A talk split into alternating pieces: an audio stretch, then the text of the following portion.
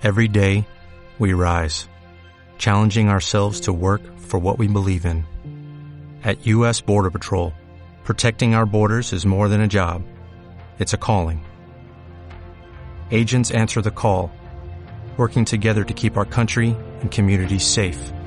If you're ready for a new mission, join U.S. Border Patrol and go beyond. Learn more at cbp.gov/careers. Buenas noches y bienvenidos a un nuevo programa de Susurros Jurídicos. Hoy es un programa especial. Hoy se nota ya la actividad judicial y se nota que estamos con una sobrecarga de trabajo importante. Suele ser a principios de septiembre cuando recibimos un montonazo de notificaciones. Este año, la verdad es que al, tener la habilidad de agosto, eso ha sido un poco más eh, progresivo, no ha sido tan bestial, tan exagerado como suele ser el 1 de septiembre, pero sí que se nota. Eso provoca también que nuestros susurradores no puedan participar hoy del programa. En su mayoría, hoy vamos a contar con Mar, vamos a contar con Yolanda, vamos a hablar de conformidades, de, de ese pequeño derecho que tienen a conformarse y recibir una pequeña reducción en la pena. Los clientes, vamos a hablar del derecho a la última palabra en los procedimientos penales. Y sin más, voy a dar paso a, Mar. Más, eh, te doy paso a Mar para que, que nos expliques un poquitín qué es eso del derecho a la última palabra.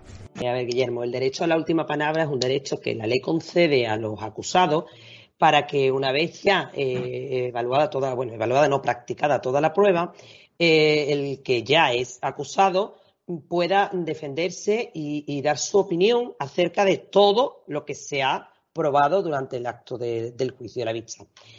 ¿Qué ocurre? Pues que los abogados nos echamos a temblar, verdaderamente a temblar. O sea, la cara mm, mm, es para vernosla, porque en esa última palabra muchas veces, muchas veces se va todo el trabajo de años. Cuando su señoría dice, levántese el acusado, tiene derecho a la última palabra, eso que nos entra por, el cuerpo, cuando además sabemos y hemos preparado al cliente para que no utilice el derecho pero sabemos que el cliente no nos va a hacer caso y se, y, se va a poner a contar lo que a su real gana le dé, como uno que suena por ahí que, que le, dijo, ¿tiene usted derecho a la última palabra? ¿Quiere usted decir algo? Y dijo, sí, que mi abogado tiene razón, que usted sepa, señoría, que no lo voy a volver a hacer. O sea, eso es real, eso ocurre, eso ocurre. Ese momento, ese momento en el que el abogado quiere morirse, ese momento en el que yo siempre lo digo y lo, lo, comparo con los tebeos, nos hacemos chiquititos.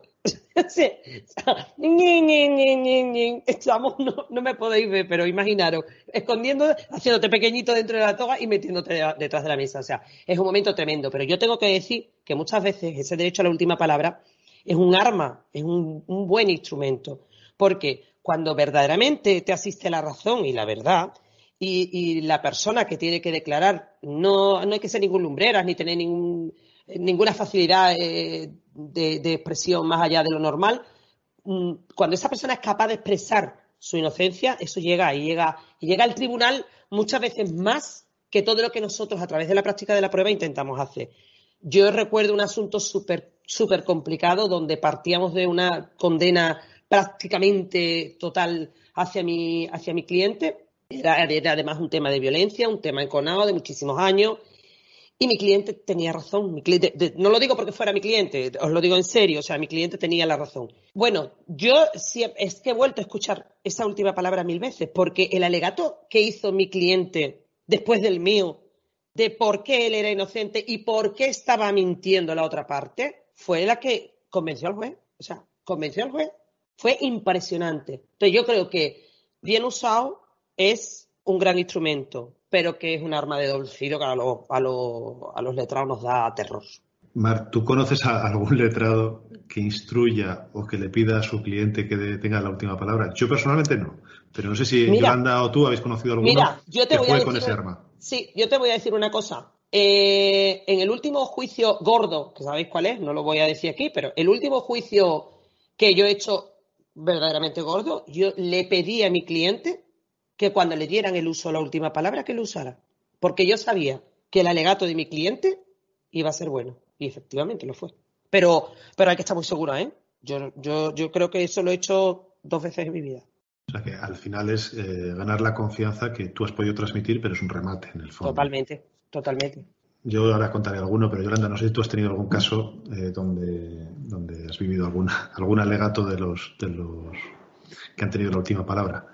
Coincido con lo que dice Mark, que ciertamente es un arma muy buena porque son capaces de transmitir eh, muchas veces, en el caso de que sean inocentes, precisamente sus motivos expuestos de su forma. Pero también es cierto que tienes que saber qué clientes, tienes que saber qué clientes se pueden permitir el lujo de utilizar ese turno de, la última palabra.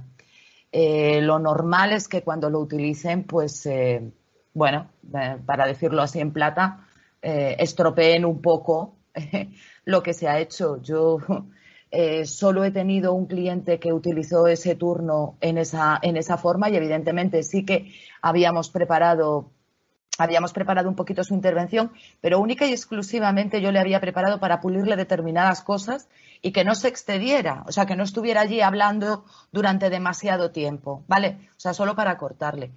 y salió fenomenal, pero eso es eh, en, contadas, en contadas ocasiones lo normal es que salga justo pues, eh, pues todo lo contrario. Yo tuve un asunto que eran bastantes, eran, no sé, no recuerdo si eran cinco o seis acusados, que se les acusaba de, robar tres mil y pico kilos de cobre de una mina eh, en estado de semiabandono, por decirlo así, en el que, bueno, la empresa se empeñaba en decir que aquello estaba en pleno funcionamiento y que, bueno, que lo habían sacado, que habían fracturado un muro para sacarlo, etcétera, etcétera. Bueno, el caso es que éramos cinco o seis defensas, una por cada acusado, y el juicio pues eh, se ha ido desarrollando contrariamente, eh, pues muy bien, muy bien. Estábamos todos, nuestros alegatos fueron todos en presunción de inocencia, porque ciertamente no había, no había pruebas de cargo suficientes, y, bueno, la cosa estaba bastante bien. Y cuando llegó el último momento, se levanta uno de aquellos hombres y dice,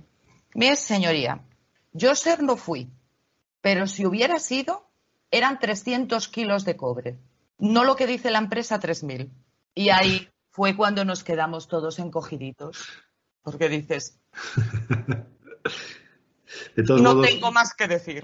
Claro, de todos modos, yo creo, ahora, si os voy introduciendo los perfiles, eh, luego añadís vosotros los perfiles que localizáis. En perfiles de alegatos yo he tenido los pesados, los creídos, los, eh, su arrogancia les impide eh, callarse. Los que piden perdón, es muy interesante el perdón y eh, las disculpas. Hay una película, yo creo, Pena de Muerte, que al final se trabaja el perdón. Es muy, muy, muy interesante. Los buenos, los que dice Mar, de, que son tan buenos que es que van a, van a generar una confianza. Y luego los malos. Los malos.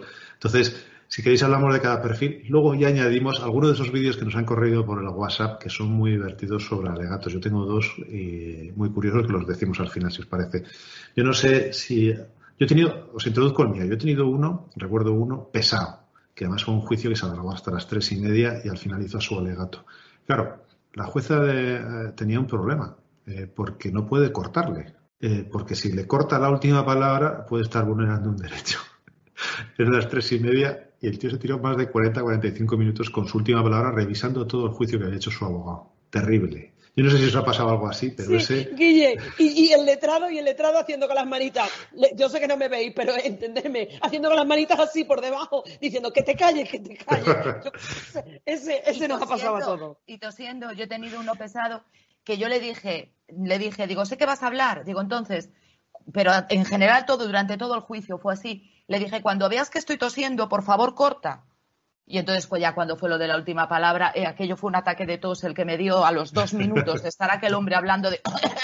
y ya va y dice el mío, dice, perdóneme, su señoría, dice, mi abogada está tosiendo, lo dejo ya. No, no, es terrible, porque además, eh, inconscientemente, yo he visto un vídeo eh, que me ocurrió, hay que tener mucho control físico sobre los gestos que haces porque te puedes echar las manos a la cabeza sin darte cuenta o te puede, puedes hacer algún gesto que igual no se está fijando nadie, pero yo cuando he visto los vídeos digo, madre de Dios, eh, yo tuve uno que estuvo 10 minutos hablando, no era un penal, era un, era un civil, y le tuve eh, que decir, oye, es que no tienes que contar toda tu vida para esto.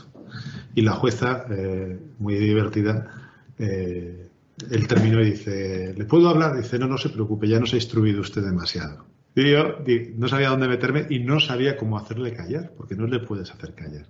Entonces, a mí me ha llegado a pasar que su señoría le ha dicho al cliente, haga usted el favor, yo no le puedo decir nada, pero por favor mira su letrada porque le está intentando decir algo. me ha pasado, me ha pasado. Pero eso es que les ciega, o sea, es una sensación de... Pero es un, poco la, es, un poco la sensación, yo, yo la llamo la, el síndrome karaoke, que pillas un micro y te lo cantas todo. Va, pues pero eso, eso pasa también con los testigos, eso va en la personalidad. No lo, no lo, vosotros no detectáis eso. Cuando estáis en un juicio, está el testigo que va a contar verdaderamente lo que ha pasado y está el testigo estrella, yo le llamo el testigo estrella, con el que hay que tener muchísimo cuidado porque se va allí a contar su película. Y es que coge el micro y no lo suelta y hasta que no cuenta su película, le preguntes tú lo que le preguntes él, va a soltar su película. Pues pasa lo mismo con los acusados, ¿eh? Y eso, claro, eso lleva a la última palabra, muérete.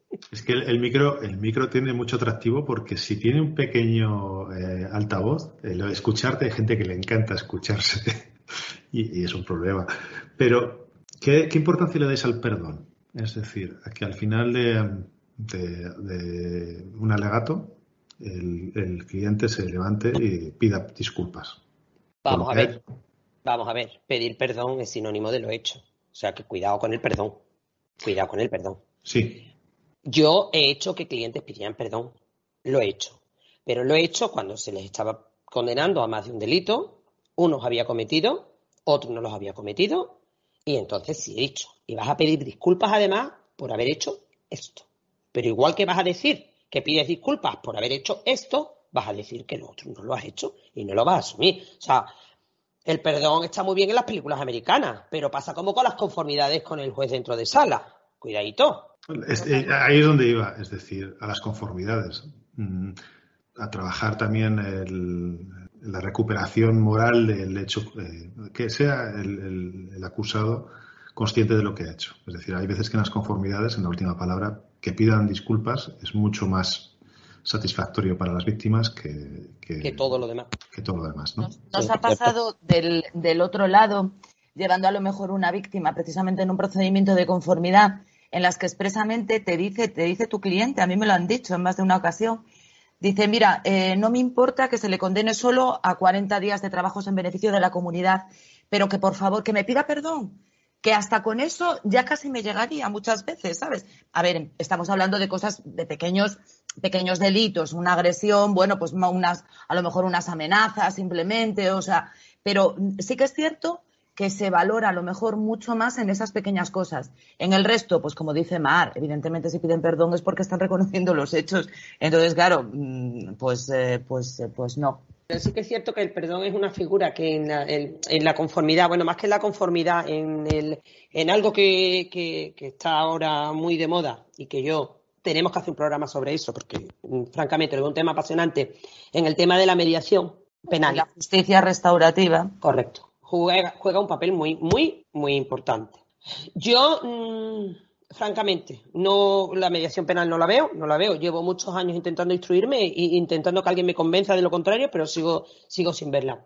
Por lo tanto, ese perdón iría asociado. Pero efectivamente, si hay una conformidad o hay una mediación, el perdón es mucho más restaurativo, muchísimo más que cualquier tipo de pena, porque al final la pena, todos los que hacemos penal lo sabemos, la pena es cumplimiento, pero mm, puede servir para reinsertar si quieres al, al, condenado, pero nunca, nunca para restaurar el daño hecho. O sea, y el dinero no restaura el daño hecho. Mar, eh, yo sé que has tenido discusiones en Twitter y es importante. Explícanos o explícale a la gente que no lo sabe lo que es la conformidad. y, y, discutimos un poco el proceso de conformidad, porque sí todos tenemos muchas quejas de muchos sitios donde se hace muy mal. Entonces, si lo explicas tú, luego introduzco yo las quejas, si te parece. Estupendo. Eh, la, conformidad es un procedimiento que está regulado en la ley de enjuiciamiento criminal y que permite, al contrario de lo que se hace, permite que el acusado se conforme con la pena más grave solicitada y que se le reduzca. ¿Qué ocurre? Pues que no se hace así. En la realidad y la práctica lo que se hace es que cuando llegamos a sala, cuando llegamos el día del juicio, se nos ofrece una reducción considerable de la pena por no entrar a juicio. Nos conformamos con los hechos y se aplica una pena. Esto es una forma de entender la conformidad. Luego está la otra forma de entender la conformidad, que es el procedimiento tal cual existe, que en, muchos en muchos partidos se hace. En Sevilla tenemos una oficina específica en Fiscalía de Conformidades, donde el fiscal, tenemos dos, tres fiscales que están adscritos ahí. Además está muy promovido y muy seguido por el Colegio de Abogados, donde se estudia el asunto y se llega a una posible conformidad para no tener que llegar a, a sala. ¿Qué ocurre con la conformidad? A mí es un tema que me apasiona, porque como letrada, penalista y barrister diríamos, o sea, me gusta la sala, me cuesta mucho trabajo, muchísimo trabajo, porque yo siempre encuentro una defensa, siempre. Pero es cierto que jugamos con intereses ajenos, no son los nuestros, son los de nuestros clientes. Entonces, cuando en una agresión sexual a mí me piden cuatro años, tú vas a sala y tú nunca sabes cuál va a ser el resultado. Nunca. Y el que diga lo contrario está mintiendo. ¿Qué ocurre? Pues que está, está eh, jugándote cuatro años de la vida de una persona. De la otra manera, no juegas con la vida porque sabes que vas a llegar a una conformidad, que te vas a quedar en dos años y que no va a entrar en prisión. Y eso, en la puerta de sala, hace que el miedo de los clientes, y lo voy a decir también, el miedo del propio abogado a la escena y a perder el asunto, hace que nos conformemos en asuntos que, bajo mi punto de vista, no sería para conformarse. Ahora bien, cuando un asunto está para conformarse, hay que conformarse, porque es el interés de tu cliente. Y si está claramente demostrado que tu cliente, y eso lo vemos a diario, porque se ve, si está clarísimo que no hay defensa, tú tienes la obligación de ofrecer la conformidad. Pero yo os digo que descanso cuando el cliente dice que no me conformo, que vamos para adentro. A mí es lo que me gusta, a no ser que sea un caso eh, clarísimo de, de conformidad. Pero eso así, dicho mal y pronto, es la, es la conformidad. Hombre, en los, temas de agresión sexual, eh, a mí me ha pasado, ¿eh? El estigma de tener una condena por agresión sexual es tan grande que no, la amenaza de los cuatro años no es tan contundente. La gente dice, si es inocente no se siente, entramos a, muerte. De, Incluso, si me condenan, que me condenen, pero no me habré conformado yo. No habré admitido yo que he cometido el delito. Eso, porque además en, la, en, la, figura de la conformidad eh, hay un reconocimiento expreso dentro del acto. Y eso es muy duro. O sea, leen, usted ha hecho esto, esto, esto y es conforme. Y yo he tenido el caso de alguno que por miedo se ha conformado sabiendo que no lo había hecho. O que no, lo había... Eso nos ha pasado a todos. Y uh, uh, yo he tenido un dolor en el alma, de decir, total, total. Mm, pero ante la presión de la pena han cedido, lo cual me ha parecido un chantaje bestial. Pero pues bueno, pero es, es, el, forma parte del juego procesal, ¿no? Yolanda, yo no sé si tú has sufrido alguna vez eso, pero... Sí, bueno, estoy totalmente de acuerdo con vosotros. Eh, hay muchas veces, efectivamente, que es que es más una presión, es más la presión y la, coacción que, a la que te ves enfrentada que otra cosa. Pero ciertamente coincido con Mar en que hay mucha gente que dice no a las conformidades cuando realmente el interés de su cliente te lleva a las conformidades. Es decir, estamos pensando todos en los juicios contra, contra, perdón, en los juicios de tráfico contra la seguridad vial y ahí es que son habas contadas, te quiero decir. O sea, si hay prueba suficiente de cargo, lo inteligente es llegar a una buena conformidad. En los pequeños procedimientos de violencia de género, lo mismo, cuando hay suficiente prueba de cargo. Es que lo inteligente es llegar a una conformidad, pues porque al final a quien se beneficia es a tu cliente también. La víctima ve eh, resarcida eh, su, su pretensión en un periodo de tiempo muy corto, que también es beneficioso, porque a partir de ahí puede empezar a tirar hacia arriba y para el acusado para el condenado una vez que se conforma también es beneficioso porque tiene una serie de beneficios. Entonces, mm, yo sí soy partidaria de la conformidad, pero como ha dicho Mar, cuando es, eh, cuando es adecuada, cuando además, es adecuada. Sí, además yo, yo, quiero añadir una cosa, porque algo se me viene a la cabeza, de otra discusión que, que vi por Twitter y que salté, porque no, no, no, no, yo no suelo discutir, pero bueno, sí salté y contesté porque no me parecía. Cuando se nos dice que no entienden por qué no nos conformamos más veces, por qué incluso en asuntos de tráfico, sabiendo que está condenado, no nos conformamos. Muchas veces los letrados no podemos contar las razones por las que no nos conformamos, pero pensar, o sea, yo siempre contesté en ese sentido, eh, eh, tenéis que pensar que nosotros no vamos a contar por qué no nos hemos conformado, pero que tontos no somos. Y que si no nos conformamos probablemente hay una razón. Y la razón puede ser tan sencilla como que sabemos que detrás de un tráfico hay una retirada automática del carnet y a lo mejor hay una persona que en ese momento no puede dejar de trabajar, necesita su vehículo y te dice, ¿cuánto va a tardar el penal? ¿Tres años? Pues tírale que nos vamos al penal y ya en el penal entregaré. Que sí, que no voy a tener la reducción, pero es que el perjuicio que se me causa ahora es mucho mayor. Entonces, cuando un letrado dice que no a la conformidad, muchas veces sabe por qué lo está diciendo. Claro. Aunque no lo explique. Es que ese es el ejemplo clásico, es decir, un camionero, un taxista, un transportista normal, eh, dejarle sin carne nueve meses es un despido inmediato. Eh, ir, a, ir, a, una no conformidad y alargar un procedimiento eh, un año y medio, que lo pueda alargar algún abogado, no decimos que nosotros lo hayamos hecho, supone que esa persona pueda seguir trabajando durante esos dos años y buscar una alternativa. Entonces, eh, hay, hay, estrategias que le pueden producir un, un, perjuicio mayor, aunque la pena sea menor. Menor. Entonces, Siempre hay que valorar. Es que eso. siempre hay que valorar. Y, y hay que, que para jugar eso con estamos eso. los letrados, claro. Es que para eso estamos los letrados. O sea, la mejor defensa no es te defiendo a muerte ni me conformo enseguida. Cada cliente y cada caso y cada asunto tiene su mejor defensa y en el letrado está saber si lo suyo es conformarse, no conformarse o conformarse ahora o conformarse después. ¿Cuántas veces? Porque a mí me ha pasado y estoy segura que a vosotros también. Hemos intentado llegar a una conformidad eh, y hemos dicho es que la conformidad que me estás dando es lo mismo, es que para eso me espero, suspendo, claro. suspendo, porque no has citado el testigo. Encuentras a otro fiscal el próximo día de sala que te ha dado una conformidad mucho mejor. ¿Nos ha pasado? Porque a mí sí me ha pasado. ¿Y nosotros? Sí, sí, no, no, eso es un elemento. Yo, hay otro ejemplo muy claro, a mí se me ocurre cuando hay oposiciones a determinados eh, puestos, por ejemplo, la Policía Nacional, el tener un antecedente penal ya te excluye automáticamente. Sí, si, si, lo, si tienes, lo tienes dentro ya no. Eh, si estás en el ejército, por ejemplo, te, te, expulsan directamente del ejército. Pues bueno, pues tienes un año y más, un año y medio más. De... Entonces, mm, hay muchas cosas que no. Muchas causas. Luego, ahora os quería, ya con esto si queréis ya terminamos con estas dos preguntas que voy a hacer. Mm, yo os voy a decir lo que me gustaría que fuese.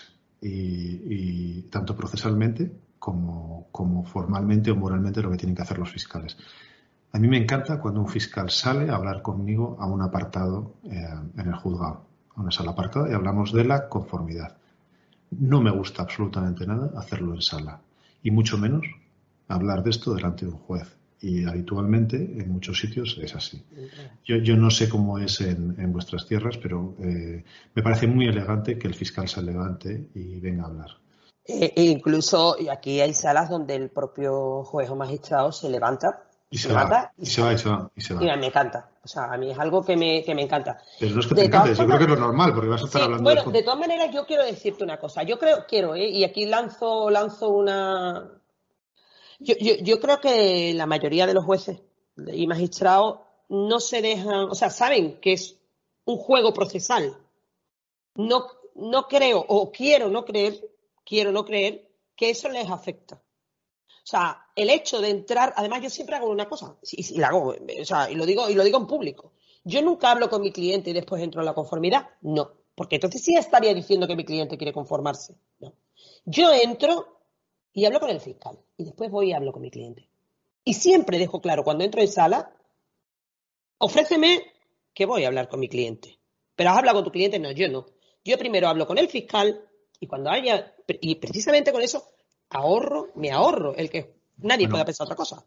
Esto lo vemos mucho en las series americanas, en la negociación con los fiscales. Eh, estoy viendo ahora la de cómo defender a un asesino, eh, pero también en muchas. Eh, se negocia con una de las partes para conseguir una declaración en contra de la otra parte y entonces es muy interesante cómo juegan, eh, vamos a convencer y ha tenido usted un acuerdo con el fiscal. Me parece descarado, o sea, eso ya es... Eso pues, ya... Pero en las series americanas, para que entendamos, se ve muchísimo y la gente que no sabe derecho, eso es lo que es. ¿Lo es decir, negociar una rebaja de la pena y a raíz de eso yo declaro otra cosa, ¿no? Pues esto es un poco lo mismo. La otra cuestión que me interesa mucho. Mira, yo lo he visto, yo creo que en Navarra, en Pamplona, en algún de estos, eh, lo hacen. Hacer una audiencia previa penal para conformidades exclusivamente. Yo sé que los abogados penalistas puros están en contra, pero sí, a mí eh, me, me, parece indignante un gasto de recursos enorme que haya 10 juicios una mañana, 5 terminen con mm, conformidad y eh, en cada uno haya 10 policías esperando. Si se hace una citación previa si se promueve una citación previa donde se va con el cliente y se dice, oye, ¿estáis conformes no estáis conformes? Si no estáis conformes, vamos a la vista, pero ya no volvemos a hablar de conformidad. Yo no sé qué problemas, qué pros y qué contras tienen. Sí que lo sé, es decir, la dilación o el jugar con que el procedimiento, el día del juicio, falten dos testigos, no se, se, celebre, se suspenda un año la vista. Eh, y hasta un año más hemos ganado. Si la justicia fuese rápida, esa herramienta o ese arma no funcionaría. Y si se utilizase esa especie de audiencia previa, se ganaría muchísimo tiempo a la hora de, juzgar, porque se ahorraría muchísimo dinero. Yo no sé, Yolanda me está pidiendo eh, que la veo con cara de, que no, pero no sé. A ver, eh, aquí las conformidades, el, día que tiene señalado el juicio rápido, acusación y defensa van al despacho del fiscal y allí hablan las tres partes tranquilamente, tres, cuatro partes, o sea, quiero decir, las que sean, ¿vale? Lo normal, bueno, pues es una acusación, una defensa y el Ministerio Fiscal. Entonces, entre esas tres, entre esos tres profesionales se, se habla sobre los términos. El fiscal dice su intención, eh, normalmente ya tiene redactado un borrador del escrito de su acusación y sobre eso, bueno, pues se negocia entre, entre las partes. Y posteriormente es cuando las defensas salimos a hablar con nuestro cliente, la acusación también sale a hablar con su cliente y eh, si decimos que hay conformidad, ya se marca, se baja para sala y se, y se hace en sala. En cuanto a la otra conformidad de la que hablabas, Guillermo, aquí también se hace en Ponferrada, ¿vale?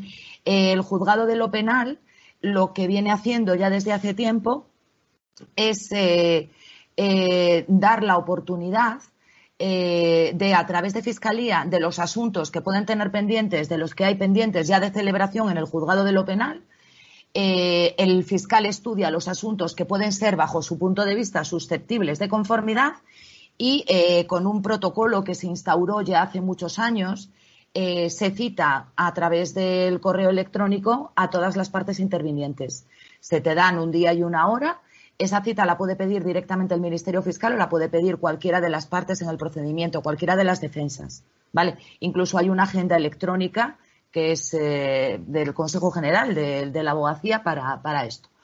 Entonces, eh, también en ese caso lo que se hace son entrevistas privadas en el despacho del fiscal, donde se negocian los términos posibles de esa conformidad y posteriormente se habla con nuestros clientes. El juzgado de lo penal, al margen de esto, también lo que está haciendo aquí es, eh, a través de estas derivaciones, marca, normalmente suelen ser eh, los viernes, una agenda de asuntos, de procedimientos abreviados susceptibles de conformidad. Entonces, cuando te citan, no te citan a juicio, no se cita a todas las partes, solo se cita a, la defensa y al denunciante. ¿De acuerdo? Única y exclusivamente. Entonces, tú simplemente llegas allí, eh, hablas aparte en el despacho de fiscalía con el fiscal o lo tienes previamente acordado, porque como ya sabes que es para eso, también puedes antes sentarte con el fiscal para hablar de los términos de la conformidad. Ese día hablas con tu cliente y si es una conformidad, automáticamente se entra en sala y se, y se, y se hace el juicio, se dicta la sentencia en boche por el juez, independientemente de que luego se pase, se pase a escrito. Y si dices que no, pues ya pasas a la agenda normal de señalamientos y ya te señalan el día que sea con las citaciones de todas las partes, de los testigos y tal. A mí me parece que es un mecanismo útil por varias razones, porque muchas veces nuestro problema, sobre todo lo hemos dicho, en cuestiones de turno de oficio, es precisamente localizar a nuestros clientes. De esta forma, quien los localiza es el juzgado. A lo mejor si tú les llamas y les dices que vengan a tu despacho, no vienen, pero si tienen una citación judicial, van a ir. Y ahí ya entramos en lo que hemos hablado previamente, ya es la opción de cada letrado en función del estudio del asunto, pues eh, aceptar esa, esa, propuesta que se hace o, no. Mar, te toca. Sí, a ver, en Sevilla no solo se está haciendo, se ha hecho siempre, hay varios juzgados de lo penal que vienen haciéndolo, sino que es que se ha reforzado después de la pandemia eh, con la finalidad de desatascar la mayoría de los, bueno, la mayoría no, creo que todos los juzgados de lo penal, si me falta alguno, pues que me perdone, pero la mayoría de los juzgados de lo penal de Sevilla han hecho dos agendas, una agenda de celebraciones, de señalamientos normales y otra agenda para conformidades. Entonces, todos los asuntos que ellos consideran que pueden ser una, conformidad, pues los han puesto unos días determinados en unas salas determinadas. Solo te citan a, los interesados, a los abogados y a, los acusados. Nada de testigos y nada de, y, nada de policías y nada de, o nada. Solamente va, eh, vas a sala, y en sala hablas con el fiscal. Si te interesa la conformidad, bien, y si no te interesa la conformidad, pues nos vamos a otro día. está bien, está muy bien porque, bajo mi punto de vista, ¿eh? está desatascando. Lo que sí que es cierto, que muchas veces a mí ya me ha pasado, porque es cierto lo que ha dicho Yolanda, que cuando estamos con clientes de oficio muchas veces no lo podemos localizar y nos facilita un poco, primero la conformidad, porque va, se conforman, y pues ya es un asunto menos y lo hemos quitado. Y, segundo, porque te lo estás localizando y ya estás teniendo el primer contacto que probablemente a ese señor no lo hemos vuelto a ver desde el día de, desde el día de la asistencia en, en policía y en juzgado. Pero también es verdad que hay veces que yo tengo que perder la mañana para ir a una conformidad que sé que no es para conformidad. Entonces, eh, también estaría bien que con una simple llamada de decir, no, mira, eh, que juzgado, que no me voy a conformar. Mm, bórrame de la agenda porque es que te digo ya que no. Tú tienes que ir, porque evidentemente estás es que, es que yo creo que, Mar, en, los sitios donde existe un protocolo real, presentas un escrito anunciando que no vas a ir y que, y que no hace falta presentar. Yo la verdad es que no lo he intentado. Yo no he presentado escrito. Sí, sí, sí, sí, es probable, es, probable. si tú ya dices que no vas a aceptar ninguna conformidad, yo los he tenido de contrario, han presentado escrito diciendo que no están interesados en llegar a ningún acuerdo, que se señale juicio y punto. Bien, bien, bien. Pues sí, pues sí, es la opción, claro, es, lo que te digo. Es la opción de decir pues, que si no tengo que perder la mañana, la de la conformidad, más la mañana del juicio porque no me voy a conformar. Pero, la idea es genial porque desatasca, ¿eh? Claro, no, desatasca. Eh, Mucho. Cuando el otro día hablábamos de, medidas económicas o medidas eh, para la justicia económica, me parece impresionante el ahorro que se puede provocar, el ahorrar días de vacaciones de policías, días de eh, horas que están allí metidos los peritos, los testigos, las y horas nuestras, y horas nuestras. Y, y, egoístamente horas nuestras, que, es impresionante. Y son medidas que, que son absurdas, pero que sí que es verdad que yo creo que, porque si la justicia es lenta, eh, yo puedo jugar como que si me suspenden el juicio, eh, no me vuelven a citar hasta dentro de dos años. Os iba a decir, todos tenemos clientes que se nos han muerto en el camino. Eh, y abogados, ¿eh? Y, abogados. ¿eh? O sea, hay, un, hay, un, cuento de Bucay que a mí me hace mucha gracia, que es el del oso, que siempre lo ponemos la anécdota que le, van, a, le van a matar a, un señor por haber eh, tenido un carnero prohibido y, le llama al zar y le dice, pues, ¿usted ha hecho esto? Y dice, sí, sí. Y entonces él, el, acusado ve que hay un oso. Y dice, anda, ¿tiene usted un oso? Dice, yo en un año puedo hacer hablar al oso. Iba con su mujer, ¿no? Y entonces dice el zar, sí, es verdad. Dice, sí, sí, en un año. Pues si no, en un año no, no, eh, no consigue que hable, le mato a usted y a su mujer y a todos. Y entonces sale de. Esto está muy mal contado. Está, el audio es buenísimo de Jorge Bucay, eh, pero eh, bien contado. Básicamente sale de, del juicio ese que le había hecho el zar y su mujer le dice: Pero, tú sabes hacer hablar a los osos. Dice: No, pero he ganado un año de vida. Y dentro de un año puede que esté el zar, puede que no, puede. Pues esto es así. y los penalistas puros juegan con esos plazos. Totalmente eh, puros, pero hay muchas veces que es para clientes puros también, es decir, para, para gente, delincuentes habituales que se juegan en la cárcel, pero hay muchos que no, que, no hace falta esperar un año más. También hay veces que eso te sirve. Yo hace nada tuve una conformidad de las que me dan coraje, que además fue la que inició la conversación de, Twitter. Eh, o sea, era un chico que había estado metido en la droga, tenía muchísimos asuntos y este era el último. Este era el último de los asuntos. Me citan para conformidad. Yo no quería conformarme porque tenía toda la defensa del mundo, toda la defensa del mundo, pero claro, si no me conformaba, hasta ese juego iba por año y medio, dos años, pues este chico está en prisión por todas las demás causas. ¿Qué ocurre? Que está en preventiva, todavía no en cumplimiento. ¿Qué ocurre? No tiene beneficios penitenciarios ninguno. Claro, cuando yo le digo, óyeme, de los dos años, del año y medio te quedas en seis meses. Y me dice, ¿cómo? ¿Quién? Ya, pero no lo has hecho, no lo he hecho. Pero yo quiero poder salir a mi casa. Y quiero salir a mi casa en dos meses. Si yo no me conformo ahora, ¿qué pasa? Que me voy a año y medio. Año y medio que todavía no voy a poder gozar de ningún servicio, de ningún beneficio penitenciario. Ya, pues conformidad. Ahí quedó. Entonces, muchas veces los plazos juegan a nuestro favor y otras, esas largas esperas, muy en contra. Eh, mm, Mar, Yolanda, otro día vamos a hablar, que a mí me parece muy interesante, de los perjuicios que se causa a los detenidos, a los imputados, por el retraso. Y pongo un ejemplo, si os parece, para que ya lo preparemos para otro día. Yo tuve un hombre que había mm, robado con fuerza en tiendas y robaba 20 euros. Le detenían y le soltaban. Yo recuerdo eh, eh, la declaración suya que dijo, necesito que me metan en la cárcel, en prisión, porque no tengo para comer y estoy enganchadísimo a la droga. Claro, tardaron 10, 15 robos en hacerlo. Eso, robos con fuerza acumulados, pues eh, sale en el 2022 si se lo hubiese detenido o si hubiese habido un sitio de, atención realmente para esa persona que no necesitaba, eh, la solución habría sido otra.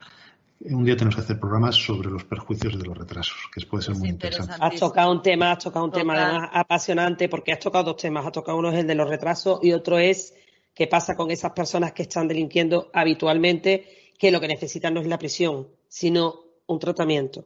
¿eh? Y los dejamos en la calle, pero además de dejarlos en la calle, o sea, yo he tenido de esos varios, y tengo uno que todavía está cumpliendo, que me lo decía, me decía, es que no puedo estar en la calle. Iba dentro de prisión, se curaba, volvía a salir y otra vez igual. Ese, eh, cuando salga va a ser lo mismo, porque es un enganchado, sigue siendo, sigue estando enganchado.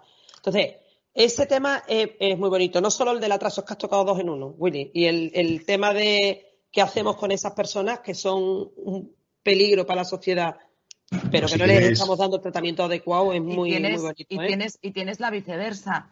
Gente que tarda tanto en salirles del juicio, eh, que han cambiado completamente de vida y no tiene, y no tiene ya nada por lo que te quiero decir, evidentemente le queda un delito pendiente por el que pagar, pero es que la función de la pena, si nos acogemos a lo que dice la Constitución, ya no tendría sentido porque ya su rehabilitación está hecha. Pues si queréis, esto lo dejamos para otro día, nos despedimos. Hay de esos, tenemos casos sonados de los años 90 que yo recuerdo alguno, ya los buscaremos y hablaremos de como ejemplos muy, muy chulos, muy, muy chulos, muy, muy bonitos, muy duros, pero muy interesantes. Pues nada, despedirme de Yolanda y Mar, dar las gracias por estar hoy con nosotros, por habernos ayudado a, tratar estos temas y haberlo explicado también. Hemos hablado, he dicho que había dos vídeos por ahí que a mí me hayan divertido mucho y que provocan eh, risa pero realmente son dos vídeos que demuestran lo que supone que un cliente hable. Eh, uno de ellos es de una persona que está explicando cómo han sido una serie de agresiones en, en, centro penitenciario, ¿no? Y la verdad es que se explaya. A ver si conseguimos el enlace y os lo ponemos para que lo podáis ver. El otro es de un famoso, una declaración de la policía, pero por videoconferencia, y está el abogado al lado del que está declarando. Es un, es famoso caso, yo creo que es de la URTE. Y en un momento dado se acuerda de un presentador de televisión y se mete con él, porque, eh, vamos, se desahoga, básicamente, aprovecha ese momento, ¿no? La reacción del abogado es ponerse las manos en la cara y es un poco lo que nos pasa, es decir, de repente nuestro cliente tiene un momento de de desahogo, de decir lo que piensa y, nosotros tenemos que controlar esas reacciones, pero realmente eh, muchas veces nos lo ponen muy, muy, muy complicado porque lo que dicen son cosas que, son gordas. Entonces esos dos casos son, si conseguimos los enlaces, os los pondremos para que los podáis ver. Y sin más, ya para el cierre, se me ocurren muy pocas cosas que contaros porque en estos días después de las vacaciones limitadas que hemos tenido, nuestro agotamiento mental llega a sus límites. Eso provoca que no podamos descansar bien, que no podamos relajarnos. ¿Cómo controlar eso? Algún día hablaremos de cómo controlar ese estrés, de cómo controlar ese esfuerzo, de cómo controlar o mejorar nuestra vida. Pero lo cierto es que la gente tiene que entender que cuando un abogado realiza su trabajo, su herramienta es su cabeza. La que tiene que tener entrenada es su cabeza. Y es el esfuerzo mental que se realiza cada día es bestial, es enorme, es increíble. Eso produce un desgaste, eso produce un agotamiento, eso provoca que tengamos que desconectar nuestro cerebro de alguna manera para el día siguiente volver a arrancar. Somos deportistas de élite, no físicamente, pero mentalmente. Así que, sin más, ya os dejo que descanséis y que mañana, después de la paliza que muchos de vosotros os habéis metido hoy, estéis a tope, porque esa es la profesión, esa es nuestra profesión y eso es nuestro sistema de trabajo. descansar lo que podamos para el día siguiente volver a la pelea, volver a hacer trabajar a nuestra mente, a nuestro cerebro al 100% para poder sacar lo mejor de nosotros mismos. Buenas noches.